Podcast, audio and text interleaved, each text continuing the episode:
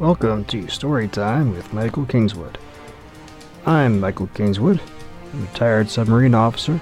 I'm also a private pilot, martial artist, engineer, and a lifelong fan of science fiction and fantasy. I've written and published dozens of stories across the entire spectrum of speculative fiction. So sit back, let your mind wander through realms of adventure as I tell you a story.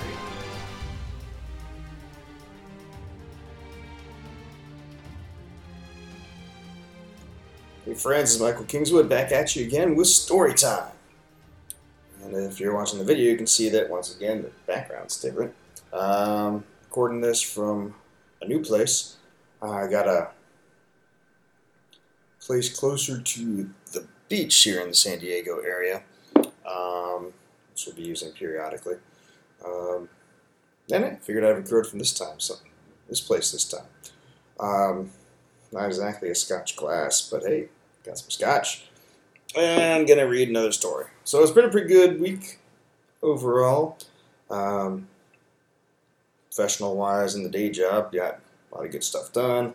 Got a lot of cool, fun time with the kids, playing with everybody, and had some uh, time without mommy because mommy was off doing uh, off the Catalina Island to do some races, uh, road race, and a few other things going on. And it was like, yeah, good time with the kids. We're gonna go thinking about SeaWorld this this uh, today, but because it's Sunday today. But it was raining all day yesterday. Thought it was gonna rain again today, and then daylight savings time today screwed everybody's schedule up, and realized, nah, screw it, didn't go. Anyway, so now I'm over here and doing some recording while there's still some natural light. That's good.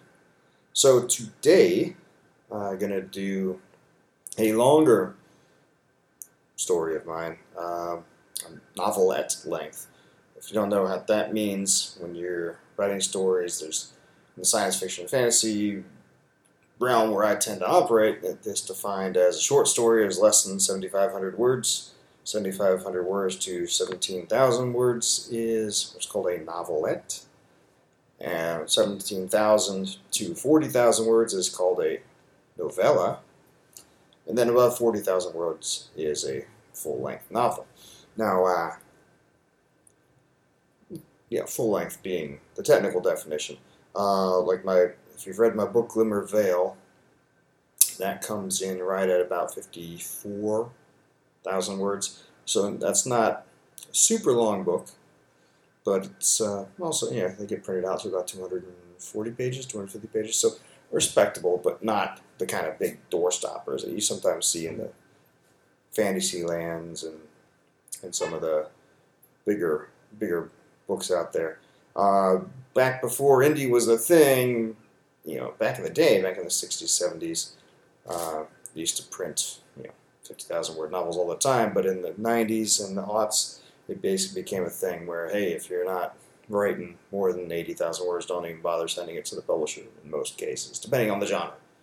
Um, but fortunately, now with indie, indie publishing, they will do its thing. It's a whole lot easier to get stories of all lengths out there. Now, this length uh, could work for a. The story I'm reading now is 12,000 words, so it's a novella, novelette. I'm sorry, and uh, it can work for some of the magazine digests out there, like Asimov's Analog.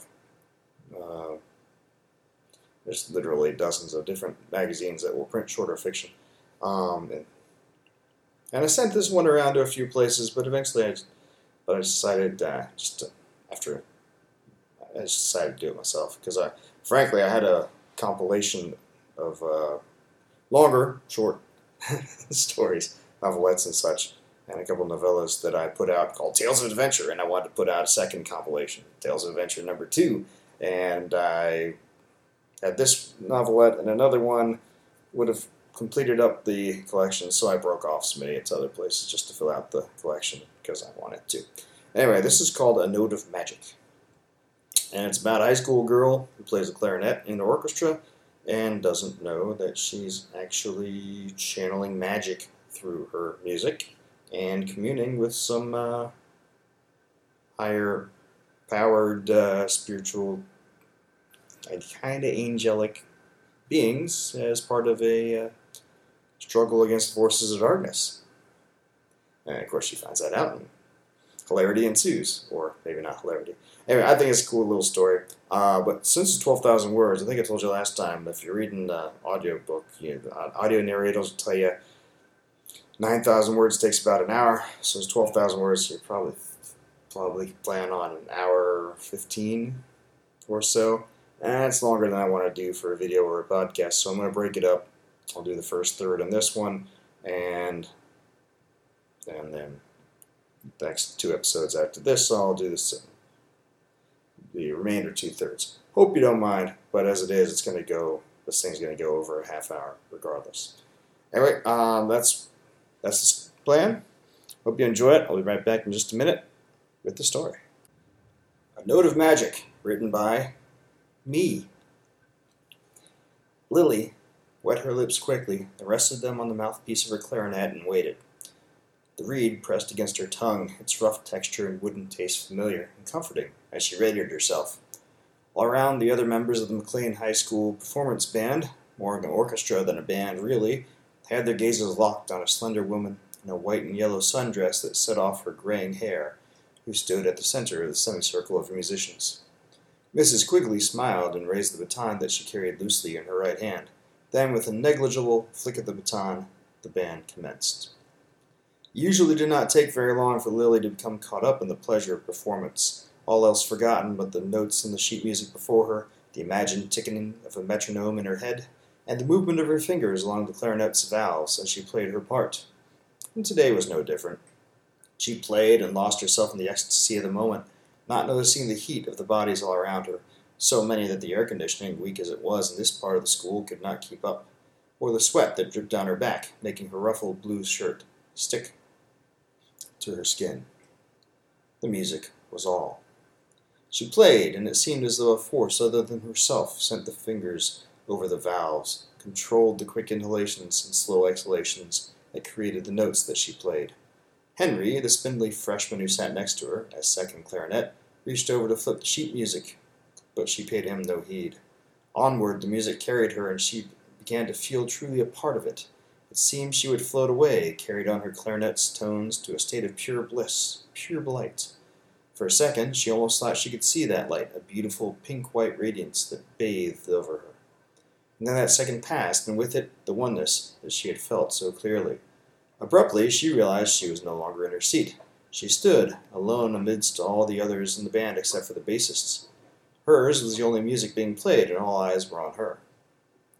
Her last note turned into a squeak and then ended abruptly. She lowered her clarinet, her face growing hot in embarrassment. What was that, Lily? Mrs. Quigley said, one eyebrow raised and what normally passed for a stern expression. But her tone did not convey anger, only curiosity and admiration. Lily swallowed and tried to grin, but it felt fake. She glanced around at the other musicians and forced out a little laugh. I'm sorry, she said. I, I just got caught up. Please do so again. That was wonderful. Lily gaped at Mrs. Quigley's words. But, the teacher added, save the op- improvisation for after Mozart, hmm? Lily nodded and hastily sat down, still flushing. She made a point of rearranging the sheet music on her and Henry's music stand, determinedly not looking anyone else in the eye. How much time was left in this period? She was not sure she could stand to remain there much longer, mortified as she was. And then, as if cued by her thoughts, the bell rang. Half the band stood up and began putting their instruments away. Mrs. Quigley had to rap her own music stand twice with her baton before they gave her their attention. We have one more rehearsal on Wednesday, and then the recitals on Friday night, Mrs. Quigley beamed a brief smile. Be ready. There was a quiet murmur from the gathered students, then, en masse, they packed up and bolted for the door. Such was the danger of scheduling rehearsal for the final period of the day. Most of the upperclassmen had missed free periods, an early departure from school, really, to be there, but that did not mean they wanted to remain even a minute longer than necessary. Lily did not hurry, though. Even had she felt up to dealing with their stares, she would not have left with them. She actually liked playing her clarinet, loved it really. Oh, she had no doubt the others enjoyed band as well, to some extent or the other, but it did not compare with the joy she took from it. That was obvious. So she always remained after for a while. She raised the clarinet to her lips and inhaled. But Mrs. Quigley's voice broke over her concentration. Did you come with that solo part during these little extra sections of yours? Lily looked back at the teacher and found her staring back at her curiously, her hands resting on her hips. She shrugged. Not sure. Lost track of what I was playing just then. Mrs. Quigley watched her in silence for several seconds. Lily felt the hair on the back of her neck stand on end. There was something odd about the way was, the teacher was looking at her, something almost. She could not put words into it, but all of a sudden she felt extremely wary of Mrs. Quigley. Then the moment passed, and Mrs. Quigley flashed that smile again. See you Wednesday, she said, and then she too turned to leave the room. She paused at the door and looked over her shoulder at Lily. Practice hard. The door shut behind her with a barely audible click, leaving Lily alone with her clarinet and with the notes. Twenty minutes later, Lily stepped out from the front entrance of the school into the bright warmth of the late spring afternoon and looked around. The student parking lot to the right was mostly empty. Few of the extracurriculars held meetings on Mondays, and there was no reason for most of the upperclassmen to remain after the final bell. All the same, a few of her fellow seniors gaggled there, chit chatting and laughing together. Football jocks mostly, from the look of the boys and the cheerleaders.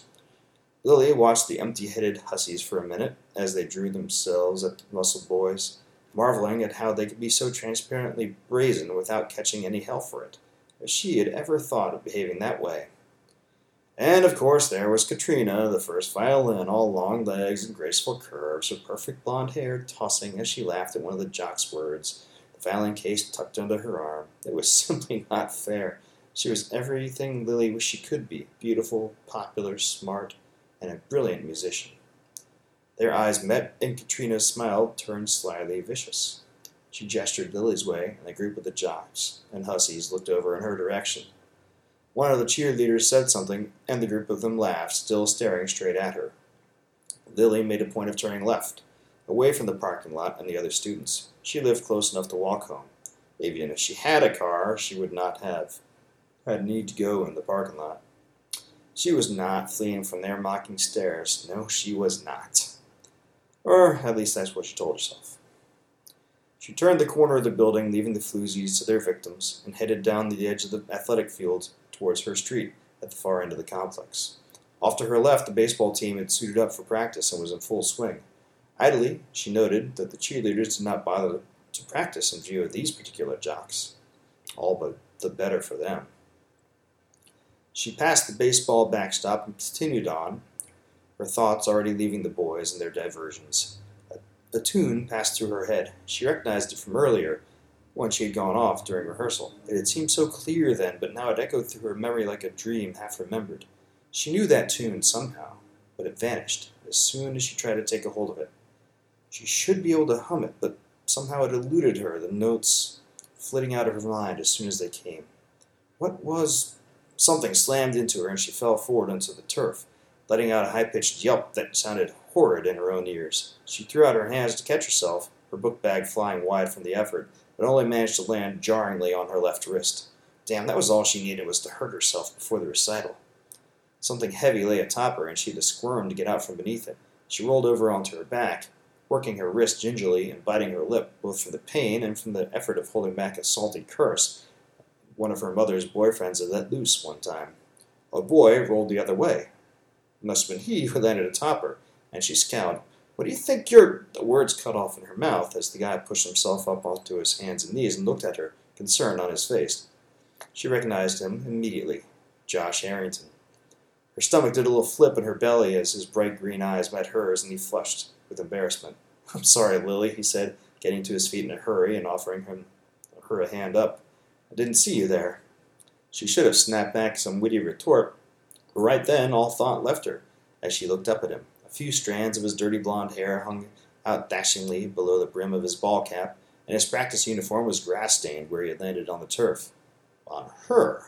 She forced down a little shiver as her mind tried to take that thought another six steps farther than it should have. It's okay, she managed to say, and started to her feet. She took his hand, not wanting to refuse the effort at politeness, and a second later almost wished that she had not. A little jolt of excitement, almost electricity, seemed to run down her hand into the rest of her body at his touch, and her legs stopped working for a second. She half collapsed back to the ground before she caught herself and got back to her feet. She turned away so he would not see the flush she felt running through her cheeks, and looked around for her book bag. Oh, there it was, off to the left, and next to it was a baseball. I guess I made you miss your catch, she said. He was an outfielder. It was not good for him to miss catches. She hoped he would not get in trouble for that. Sorry. Josh laughed softly. Bounding past her to scoop up her book bag and his ball, both. He turned back to her, an easy grin on his face as he held out her bag for her. Not the first time. How many girls had he run into out here? You all right? She was about to nod, but right then the alarm on her watch went off. She glanced down, surprised. She did not remember setting the alarm. Then she saw the time. 3:45. Something shifted within her.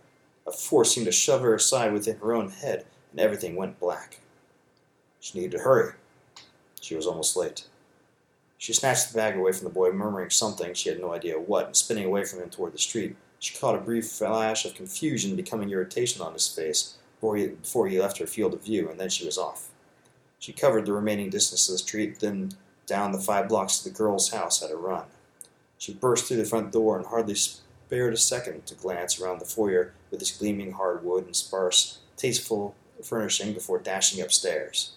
She had not announced herself. The mother would not be home from work for some time. She got to the girl's room and kicked the door shut behind herself, dropping her book bag in a heap on the floor. A quick scan showed everything still in place the double bed, neatly made with white lace blankets off in the corner to the left, the writing desk beneath the window at the foot of the bed, the dresser against the wall to her right, and there against the wall directly ahead, the music stand.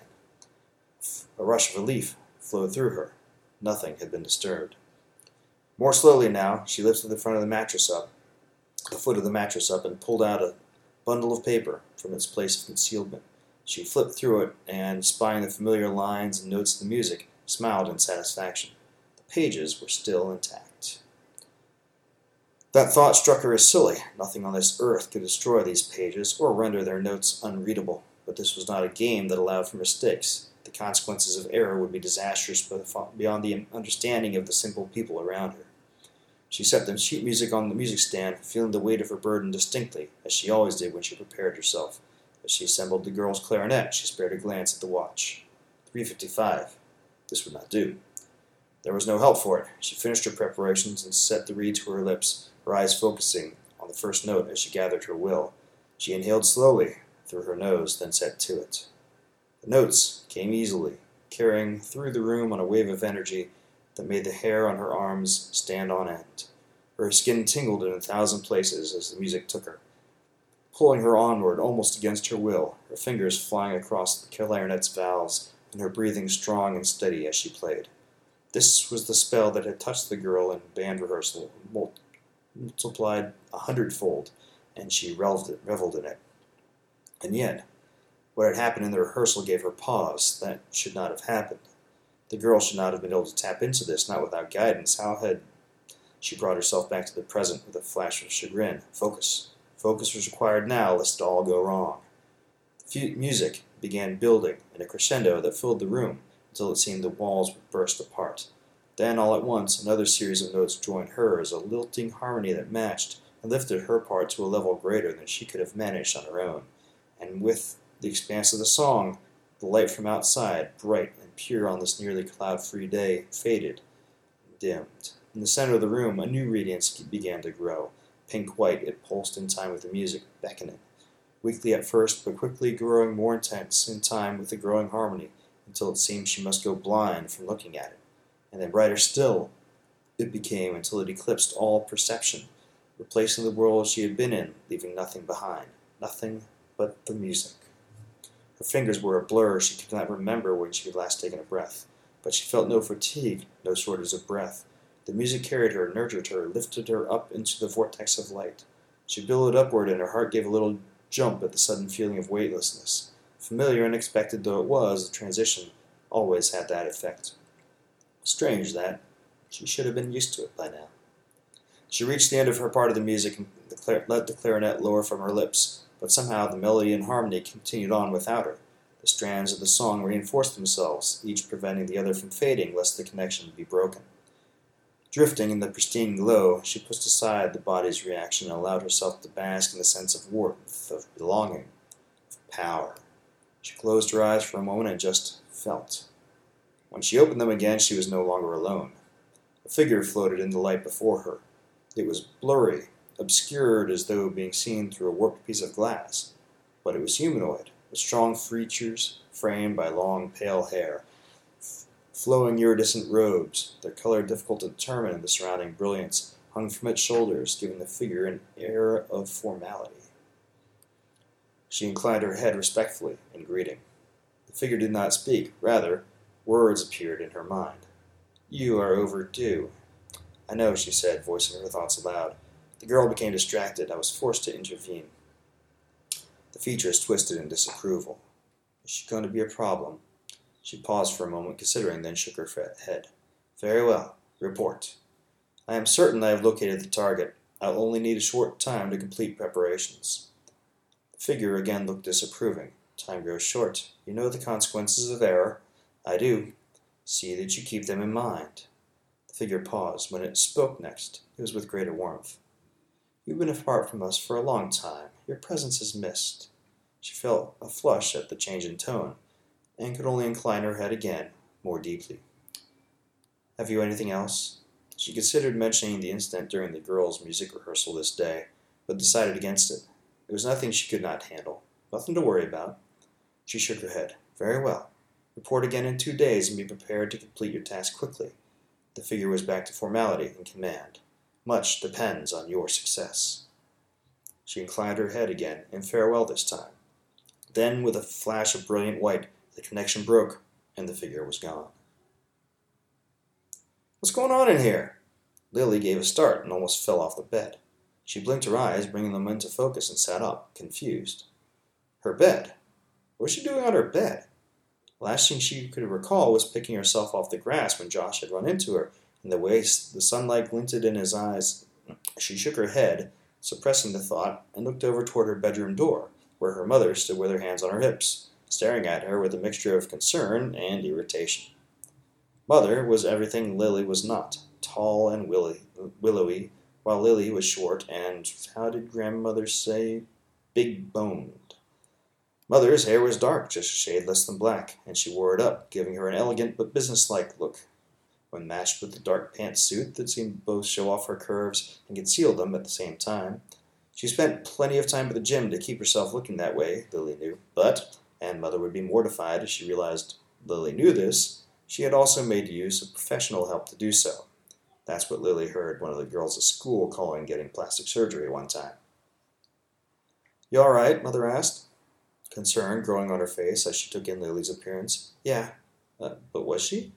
She glanced at the clock hanging on the wall above her desk and stopped short. 5:45. She had lost two hours this time. Lily shivered. Several times over the last weeks, she had felt herself sitting someplace, or lying on her bed, or unable to account for time. Sometimes it was just a minute or two, sometimes more, a half hour, or 45 minutes. It had made her nervous, but she had never lost this much time before. That was downright frightening. Front door was standing wide open. I thought someone had. Mother stopped, shaking her head. Are you sure you're all right? Lily nodded quickly, not trusting herself to speak just then. Mother already thought her strange. If she knew about the lost time Lily had experienced lately, Lily had no desire to be poked and prodded by a bunch of doctors, or worse, get taken to a head shrink.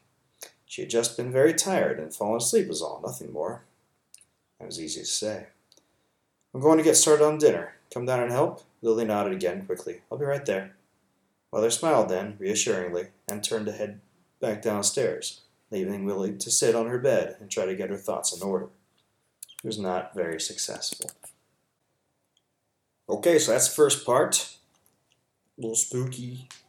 Something's taking control of Lily and communing with this weird, I don't know what it is, kind of creature that, uh, know, it's, uh, I would be a little freaked out if I was her losing time, too. So, I guess we'll see what comes of it. Sounds like it's kind of an important mission going on. Oh, you'll have to wait and see what's going on for the next episode. Because I'm not going to tell you what's going on now. Of course, what you could do is go and get by the story. You can go by my super awesome uh, web store at ssnstorytelling.com slash shop, and there's also going to be a link to the story itself down in the uh, show notes. And you can go and uh, check it out. I think it's uh, yeah, pretty cheap. Of course, you can go to Amazon and these other places too, which, hey, go for it if you want to. I just get more, a greater share of the money if you go to my store, you know, because since I'm all about the money, go from there. Or you can just wait till next week. Happily read it to you again too. But if you are just gonna, you know, come back and read, uh, listen as I uh, read it, that's cool. Just tell other people about the podcast and the video channels. Tell everybody about uh, my stuff that you like it.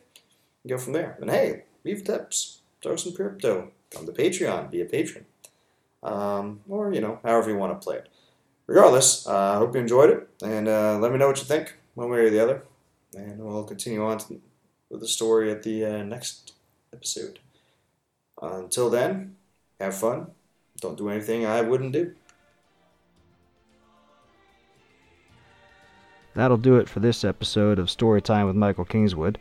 Come by my website, michaelkingswood.com, for information about my work. There, you can sign up for a newsletter where I tell about new releases and special promotions. Guaranteed to be spam free. Or just drop me an email at michael at michaelkingswood.com, and I look forward to hearing from you. If you really like my stuff and feel like giving me a buck, drop by Patreon and sign up to be a patron. As always, if you like today's story, be sure to leave a review on your favorite online bookstore and share this podcast with all your friends. This production is copyright Michael Kingswood. Intro and outro music copyright Gene Paul Zogby, licensed through stockmusic.net. All rights reserved.